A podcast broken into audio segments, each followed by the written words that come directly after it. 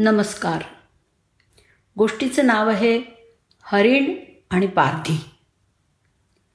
जीवो जीवस्य जीवनम हा सृष्टीचा नियमच आहे. पण प्रत्येक जीवाला कुटुंबप्रेम समाजप्रेम हे आहेच. एकदा एका उपाशी पारध्याच्या हाती हरिणीचं सावजला सावज लागलं. त्या हरिणीवरती बाण चालवणार तोच ती दीनवाणेपणे पारध्याला विनवणी करायला लागली. की कृपा करून मला मारू नकोस. घरी माझी बाळं माझी वाट पाहत असतील. ती पण दिवसभराची भूक केली आहे. मी तुला वचन देते की त्यांना भेटून त्यांना खायला घालून त्यांची पोटं भरताच मी तुझ्याकडे परत येईन. मग तू मला मार. पारध्याला त्या हरिणीची दया आली. तिच्या बोलण्यावर विश्वास ठेवून त्यानं तिला कुटुंबात कर्तव्य पालनासाठी स्वतः उपाशी राहून जाऊ दिलं. रात्रभर जागून तो पारधी त्या हरिणीची वाट बघताना झाडाची पानं तोडून खाली फेकत होता. पहाटे ती हरिणीच काय? तर तिचं सारं कुटुंबच तिनं दिलेल्या शब्दाप्रमाणे तिथं आलं.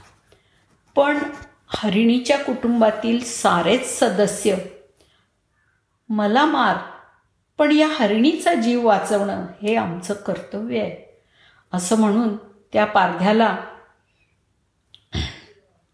स्वतःला मारण्याची विनंती करायला लागले. या कुटुंबाचं प्रेम ही त्यागवृत्ती हे सगळं बघून पारधी अगदी थक्क झालं. त्याचं हृदय परिवर्तन झालं. त्यांनी सर्वांनाच जीवदान दिलं.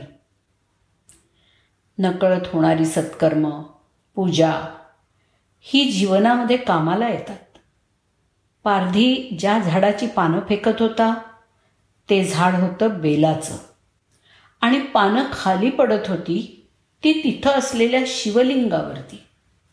त्याला रात्रभर उपवास घडला होता आणि जागरणसुद्धा आणि ती रात्र होती महाशिवरात्रीची. ती हरिणी तिचे कुटुंबीय तो पारधी या प्रत्येकाचा समर्पण भाव बघून तिथे शंकर स्वतः प्रकट झाले. त्यांनी सावज हरिणी आणि तिचं कुटुंब आणि मायाळू पारधी या सगळ्यांवर कृपा करून त्यांना मृगनक्षत्र आणि व्याधतारा अशा दोन रूपात नभोमंडळात विराजमान केलं. पारध्याच्या हृदय परिवर्तनाची ही किमया घडली ती महाशिवरात्रीला. शिव म्हणजे कल्याण. सर्वांचं कल्याण व्हावं ही इच्छा मनात ठेवून करायचं ते हे महाशिवरात्री व्रत. ओम नम शिवाय. धन्यवाद.